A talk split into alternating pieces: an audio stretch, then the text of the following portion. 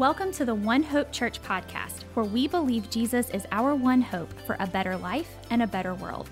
We hope this message encourages you.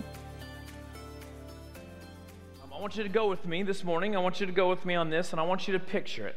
I want you to feel it. You've had an incredible meal. And, and, and everything inside of you feels filled.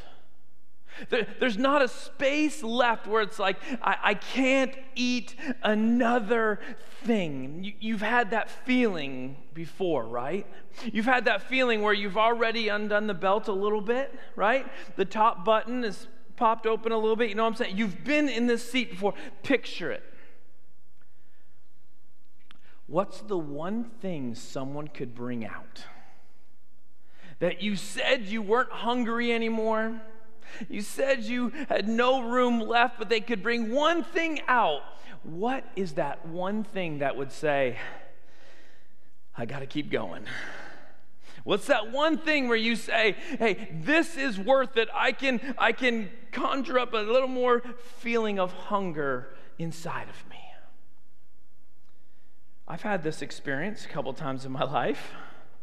So I'm asking myself this question this week Scott, what would be on your short list of things that you go, yeah, that would do it? And I thought about, you know, many of you know, I didn't grow up in the, grow up in the South. And, and there's certain things that Southern culture has brought me over the last about 20 years. And, and I thought about two words banana pudding. Uh, I mean, you with me on this? Like, I've had that, I've had this occasion where it's like, I'm done, I'm, I'm tapping out, you know? Bradley Hodges, our worship leader, his wife, Carla, sitting right over here, she's done this to me a few occasions because I like Carla's banana pudding, and I've been in that place, so I'm like, I'm good. Pastor Scott's getting on stage every week, and I got to look good, you know, like I'm done. But then it comes out. I'm like, okay, it's game on. Like it's game on, let's go. The competitiveness and that hunger comes out. So the question this morning is what is that thing that pushes you to keep going, to find the next level of hunger that you didn't know you had? Because we're going to continue this series we've been in this summer. And Paul's not going to talk about food, but he is going to talk to these people, these friends, this church that he absolutely loves. He's going to talk to them and he's going to push them again, all right? He's going to push them to, to see that there's still a little more to come that they haven't experienced yet that they haven't arrived yet or they haven't gotten everything that Jesus has for them. And maybe he's going to push us. Maybe he's going to push us to say, there's still more you should be hungry for. And maybe it's going to be through this sentiment. He's going to ask, Has your and my hunger in life been satisfied too easily? Maybe he's going to ask us today Is your and my hunger in life been satisfied too easily? So, if you've been with us through the summer, we have been walking through uh, this series of conversations, going through this book that was written by Paul in prison in around the year 62 AD. Now, I spoke the first three teachings, and then the last two weeks we've had Kalikas, and we had Misty share, and I'm so proud of them. I just want to tell you, it's, it's really cool for me that, that I don't have to be the only voice because God has blessed us with some Jesus loving, skilled people that can just bring His word to you. And it's really cool whether uh, in the last year it's been uh, Bob has spoke, or Bradley has spoke, or Amber has spoke, Kalikas has spoke, Misty has spoke. These are all people that God has blessed us to hear from. And so I'm really proud of them. But we're going to continue um, for the next three weeks that I'm going to finish out this book. And so for today, if you've got your Bible, maybe your phone, if you don't have a Bible and there's ones in the seat, if you're watching or listening online, um, grab your Bible. We're going to go to Philippians chapter 3, and today is 12 through 21, okay? I'm going to give you a minute to grab that. You can always follow on the screen, but I'm going to give you a minute to grab this so you can engage with Scripture today. Here we go. Verse 12. Paul says, Not that I've already attained all this or have already arrived at my goal. But I press on to take hold of that for which Christ Jesus took hold of me. Brothers and sisters, I do not consider myself yet to have taken a hold of it. But one thing I do, forgetting what is behind and straining toward what is ahead. I press on towards the goal to win a prize for which God has called me heavenward in Christ Jesus. Now, all of us then who are mature should take such a view of things. And if on some point you think differently, that, you know, to God, He'll make that clear to you. Only let us live up to what we have already attained. Now, join together in following my example, brothers and sisters. And just as you have us as a model, keep your eyes on those who live as we do. For as I've told you uh, before, and now I tell you, even with tears in, in my eyes, many live as enemies of the cross of Christ. Their destiny is destruction, their God is their stomach, and their glory in, is in their shame. Their mind is set on earthly things, but our citizenship is in heaven. And we eagerly await a Savior from there, the, the Lord Jesus Christ, who by the power that enables him to bring everything under his control will transform our lowly bodies so that they will be like his glorious body. Okay, let's stop for there today. Let's remember something that, that I, I, I t- remind you often, but as we walk through this, that we are breaking this series up into eight different weeks, right? We're walking through, we started second week of June, we're going to end the last week of July. We're walking through this whole book, whole letter. And so at the end of the summer, we have, we have walked through this whole thing. But how would this letter have been presented to this people? Um, it, Paul was in prison and sent it back probably with a man the first week, Epaphroditus, we said. And that he would stand in front in this church that, you know, I'm guessing ish, but between 50 and 100 people maybe. They would stand there or sit there and he would read it in completeness, right? He would read it one time, and then if the letter was passed on to other cities, other churches, they would read it as a letter all the way through continuously. We're breaking it up, but that's not how it would have been understood, how read. So, what we have today, we're continuing the thought that was said last week, the thoughts that Misty had brought. And so, what we need to do is to kind of get a, a, running start into this to remind us what he's coming off of. Let's just remember what Paul said last week. He was talking about his confidence in the flesh, if you remember. He's talking about if he wanted to uh, people to give him the credibility he deserves, he wanted to, if he wanted to brag, he could do this because of where he came from, who he learned under, the things that he had done. But what does he say?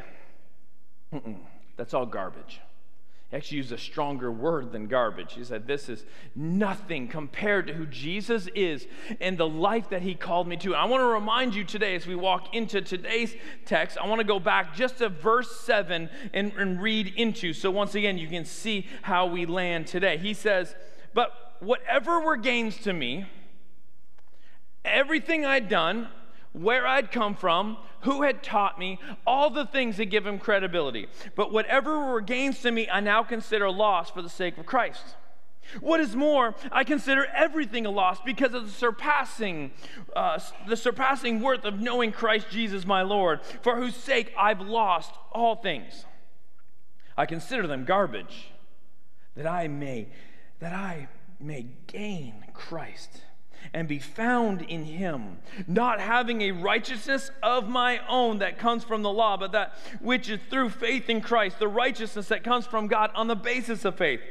I want to know Christ, yes, to know the power of his resurrection and participation in his sufferings, becoming like him in death, and so somehow attaining the resurrection from the dead. I want to die to myself so I can get life just as Jesus did through the death and resurrection. This is where we were last week. And it's almost like he's saying, This is what I want for my life. I think in this, he's almost giving a glimpse of what his life mission statement would be. He's like, let's, let me give you a picture of really what I want to, uh, at the end of my life, this is what I will want to accomplish. And he continues today. And he says, but not, I've not attained all this yet. I haven't arrived at everything I want from life yet. I am not done yet. There is still more to come. Uh, through this week, as I researched and studied, you know, the things you'd expect me to do in preparation for Sunday, there's a theme that I kept coming up with, kept reading from people. That there's a thought that maybe Paul writing here is maybe trying to get ahead of something. Because it was approximately maybe eight years prior to writing this letter, he wrote another letter to another church in another city called Corinth. You know these letters as 1st and 2nd Corinthians. Now, Paul really, really loves this church uh, in Philippi, and he loves that church in Corinth, I'm sure. But in the book of Corinthians, there's a lot of corrections. That church is kind of jacked up in a lot of ways, okay? Like there's a lot of stuff. He has to go into attack mode a lot of times and go, Why are you doing this? Stop doing this. He, he's really got to push them. Now, one of the ways it seems that they're, they're getting off track is they thought they had arrived. One of the ways they got on track is they thought that they had come to this place of perfection, that they really felt highly of themselves, that they had arrived and they didn't need to, to grow. And so we see this in the Corinthian church, and knowing Paul loves this Philippian church, we're wondering if he's trying to get ahead of something and saying, hey, don't fall into this trap. Don't fall into this trap thinking you've arrived. There's still not more. There's still not growth. Don't start having this mindset because it gets you in a bad place. And so he's, he's saying to them, hey, there's still more to experience. There's still more that Jesus has for them. And so, with that thought in mind, I almost think this section of 12 to 21 that maybe Paul's giving, I'll, I'll say three warning signs.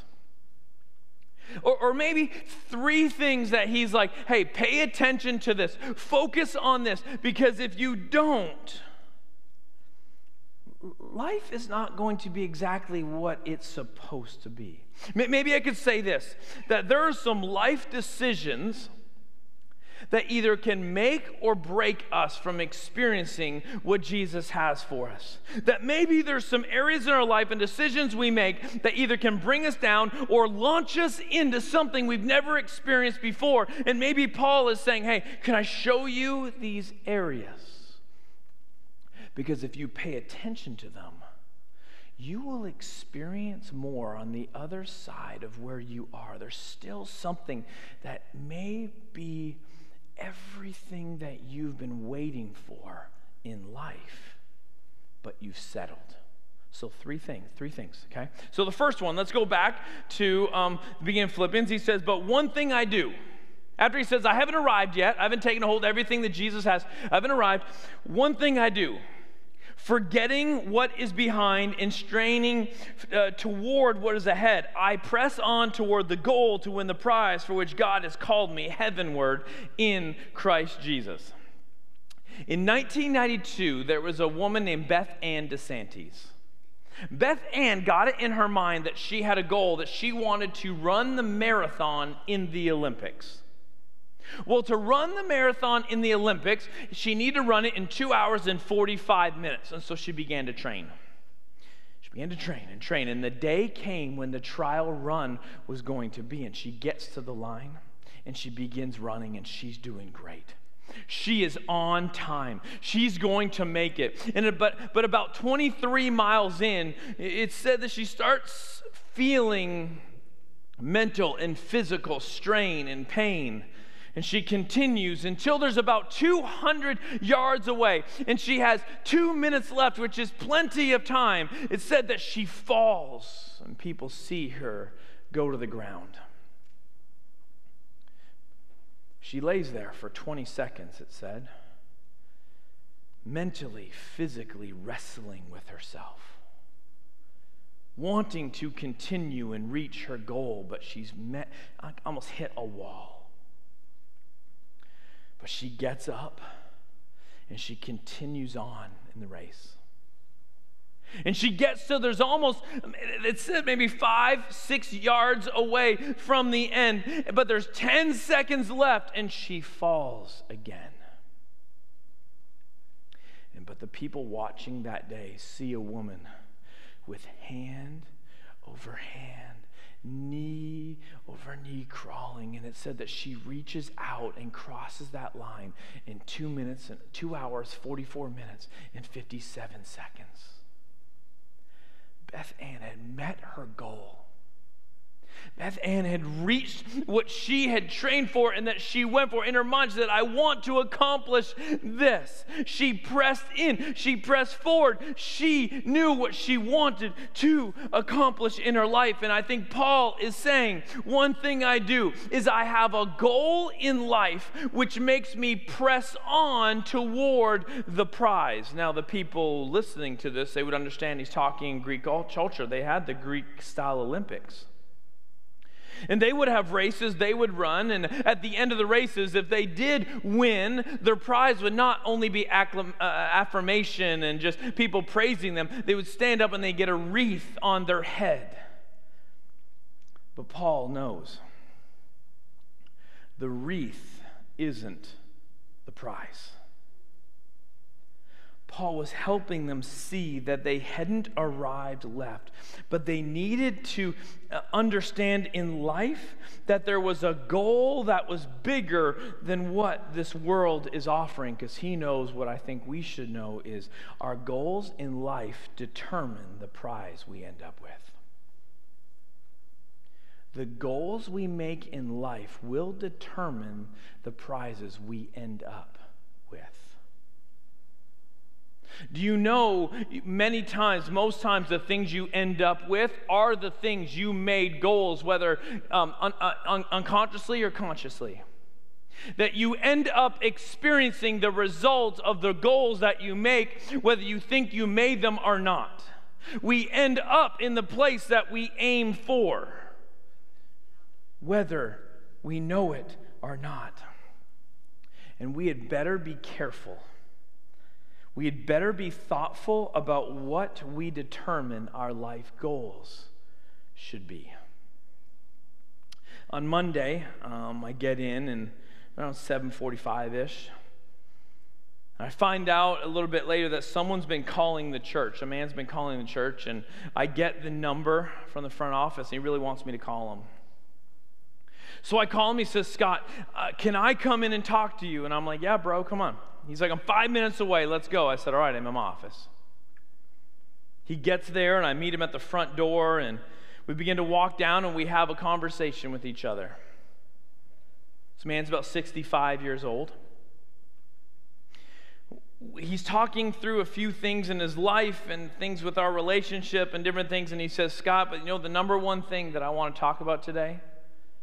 I came here today because I need to give my life to Jesus. I need to just pray because Scott, I've been, a, he tells me a story. I've been a part of this church back when it was on Greensboro Avenue. And some of you are like, what? We've been around a long time, y'all. And he's been, around, he said, I grew up in this place. He said, I've been baptized in the 80s. But right there my office, he's like, but Scott, I'm not living for Jesus the way I should. Attitude, lifestyle. I've got to begin this new journey. So I just wanted to come to pray with you today. He's like, I've got to get involved more. I've got to serve more. I've got to get with people again. I've just named these things. I, have got to change the direction, the goals of my life today. And so, we, right there in my office, I've got my arm around him and he's praying, if God, forgive me. A prayer of just repentance and submission and just giving his life. That here's the deal Paul, when he gave his life to Jesus, his goals in life changed with it, which changed the prize that he was going to receive in the end. That this man that was sitting here, Paul and his experience, weren't looking in the rearview mirror of what I did or what I've experienced, past decisions, past salvation. I gave my life to Jesus years ago. Yeah, but what about today? The direction that you're headed. We don't look at what we've done, we look at what's ahead and the goals and the life that Jesus is calling us to. And so Paul's saying to the church in Philippi, and he's changed, saying to the church in Tuscaloosa, What are your goals in life? What is the prize that you're going to end up with? Number two, verse 15. All of us then who are mature should take such view of things. And if on some point you think differently, that too, He'll, God, God will make it clear to you. Only let us live up to what we have already attained. Have you ever been around someone and you're like, man, they just have some wisdom in life? And you know when you've got a problem, you know where to go. These, this person is the person I want to talk to Have you ever known someone who's younger than you and you just, in your mind, you're like, man, they've got wisdom beyond their years? There's almost a sense these people have it more figured out than you, that they've got it more together than you. This word mature in verse 15 is the word teleos. And this word means complete, all right? James, the author the letter of the New Testament, he uses this word in James 1 4. He says, Let perseverance finish its work so that you may be mature and complete, not lacking anything. Get the essence here, right? Paul's saying, Hey, I've just told you about what life's about. And he says, More mature, more complete people they'll think about life this way. They'll think about life in the way it should be looked at with, with, with, with, the prize, the goals set the way they're supposed to be set. And if you don't think that way, then something needs to be changed. And I think what needs to be changed is what he follows it up with that we need to ask and allow God to reorder our thinking. You see, he says, if in some way you think differently than this, he says, God will make that clear to you as well. That God will work in you to bring a clarity you haven't had in your life. And I think this is one of the amazing things about following Jesus, surrendering our life to Jesus, submitting ourselves, is that life is never promised to get easier, right? Any gospel, any teaching that brings that when you follow Christ, it's all good, it's all prosperity, it's all that is not the gospel. The gospel is not going to get easier, but I do think the truth is it gets clearer. Right? It doesn't get easy, er, but it gets clear that when we allow God to reorder our minds with right and true thinking, we allow it then to Him reorder our goals for how we're going to live life Life may not get easier, but it will get more clear. And from my experience, this is where peace and calmness enter our life. This is where joy and hope begin to dominate, where anxiety and fear used to be. Life doesn't necessarily get easier, but it does get clearer when we surrender, when we submit our mind to this. And to the point where I'll say, I sometimes think, I sometimes think when we live stressful lives, we're always blaming it on our circumstances that bring stress. And I'm wondering if we need to reshape our thoughts. That maybe it's not the circumstances, but it's our mindsets in the middle of the circumstances. That if no matter what we're walking through, we submit our mind, our thoughts to Christ. Does He bring a clarity that brings peace and calmness in the midst of anxiety and fear where it normally would take over? Does it bring joy and hope because um, the situation doesn't change, but our minds are reordered? And then we can take a hold of what we've already attained in Jesus. Question from this does God need to reorder your thinking today so you can grab a hold of what He has given you in Jesus? Here's the fear we can believe in Jesus, but we don't grab a hold of the life that Jesus brings us, invited us to. We can believe in Jesus, but we don't ask Him to reorder our thinking, so we stay in the same mindset of pre Jesus, but just applying Jesus like a sticker or a stamp to our life. And Jesus says, No, I want to reorder your thinking. I want to grow you in this, which changes what your life is about. And if you don't, there's a trap there. And Paul doesn't want the church in Philippi to fall into that trap. He doesn't want us either. Number three, join together in following my example, brothers and sisters. Just as you have us as a model, keep your eyes on those who live as we do. For as I've often told you before, now I'm telling you, even with tears, and I love the vulnerability of Paul. He cares so deeply this. You, I tell you often we read his words, it's like he's fighting for us.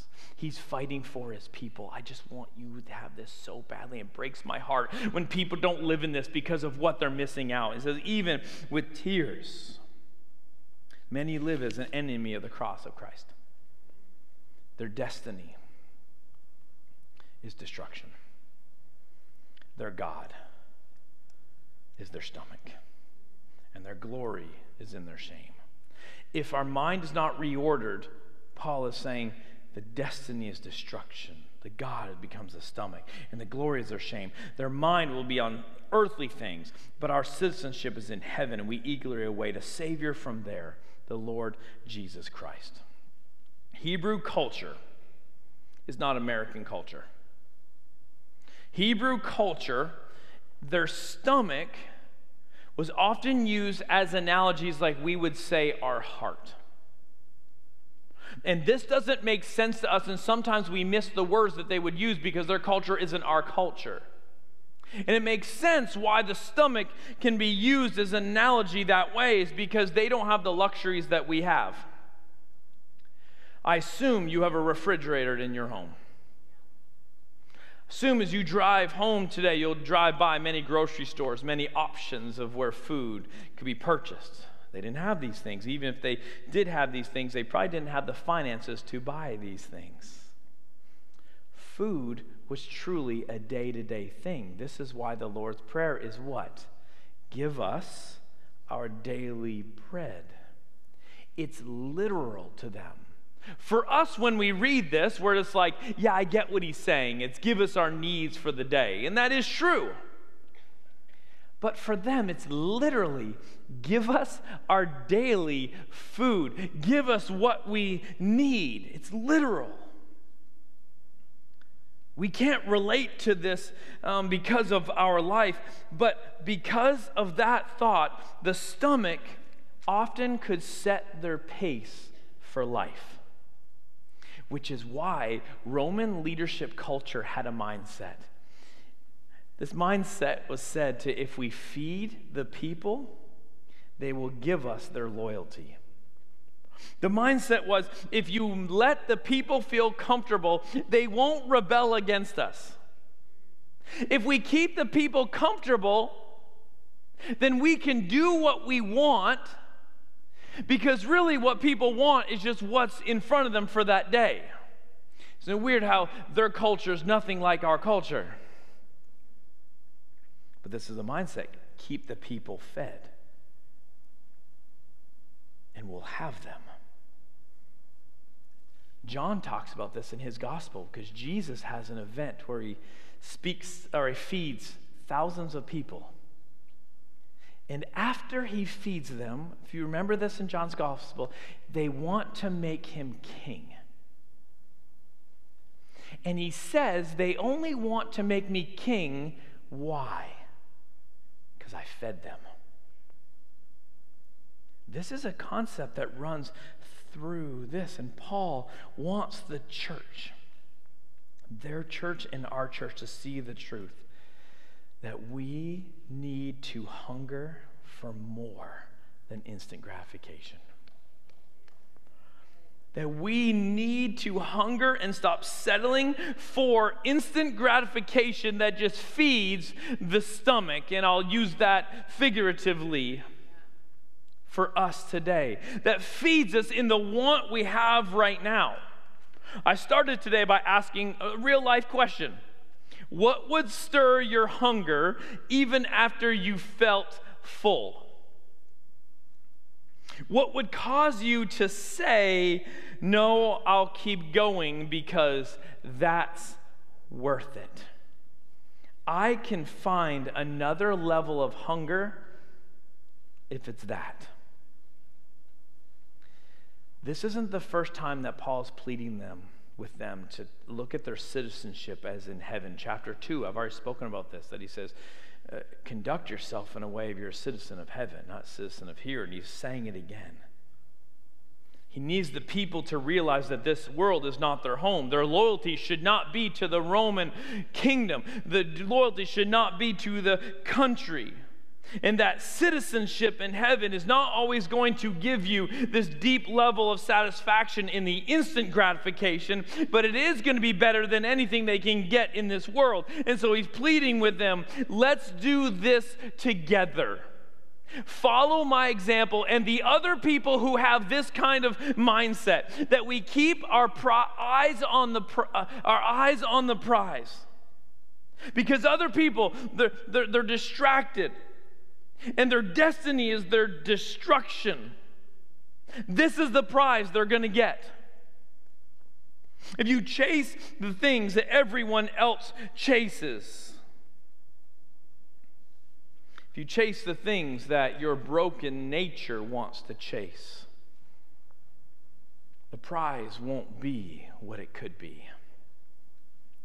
There is so much more because Jesus is coming back. And he's invited us to want the prize that he brings, not some wreath, not some food, not something that the world has offered you. There's some choices to make in life. There's some mindsets that Paul wants us to have. And the questions are just right there in front of us. What are you hungry for? What are your goals in life? Do you have a mindset of maturity the way Paul describes it? Do we need to pray and ask God to reorder anything in our mind for something greater than what we've been living for? Question for you Do you ever feel stuck? Do you ever feel worn out on this life? Do you ever feel a sense of, I never can be satisfied? Maybe there's a reason for this hear me, maybe it's because you're created for something more than this world, but you're settling for this and it doesn't satisfy. Maybe you feel stuck under the limitations that this world brings, and God's like, I have more I want to do in and through you. Because Jesus truly changes everything, I believe.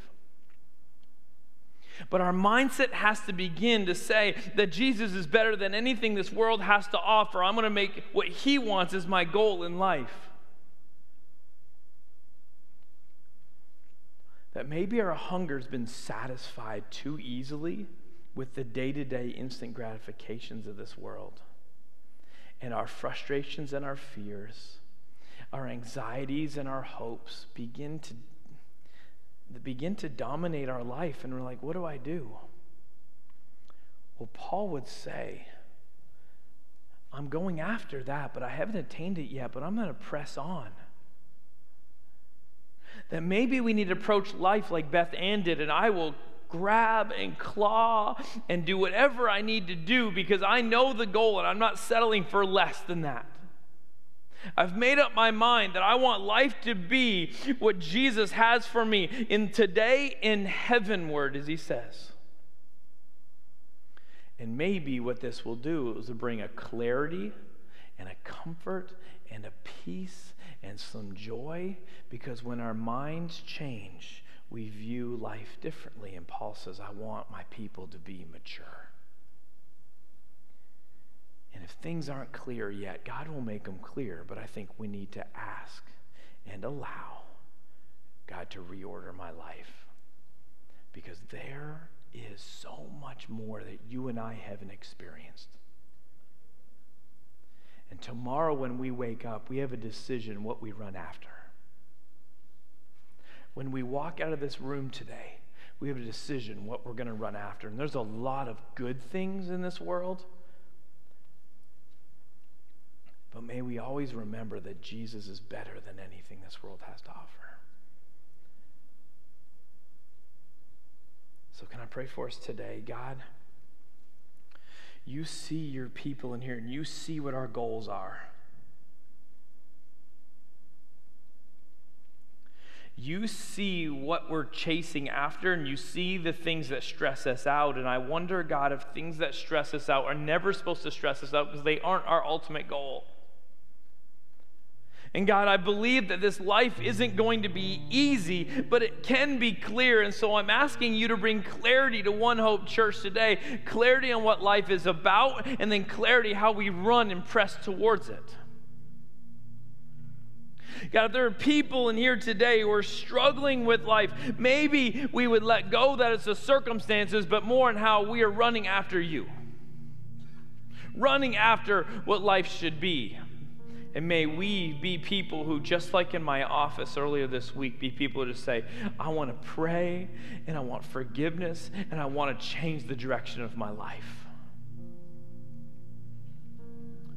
God, help one hope to be mature, complete thinking people. That our view in this world would change and you would be what our eyes are fixed on. You have more for us Help us to not settle for anything less than what you have. It's your name we pray. Amen. Thank you for listening to this message from One Hope Church. If you liked this message and would like to hear more, check out our website at ouronehope.com for message archives, service times, and more information on how you can get connected. Thanks again for listening, and we hope to see you soon.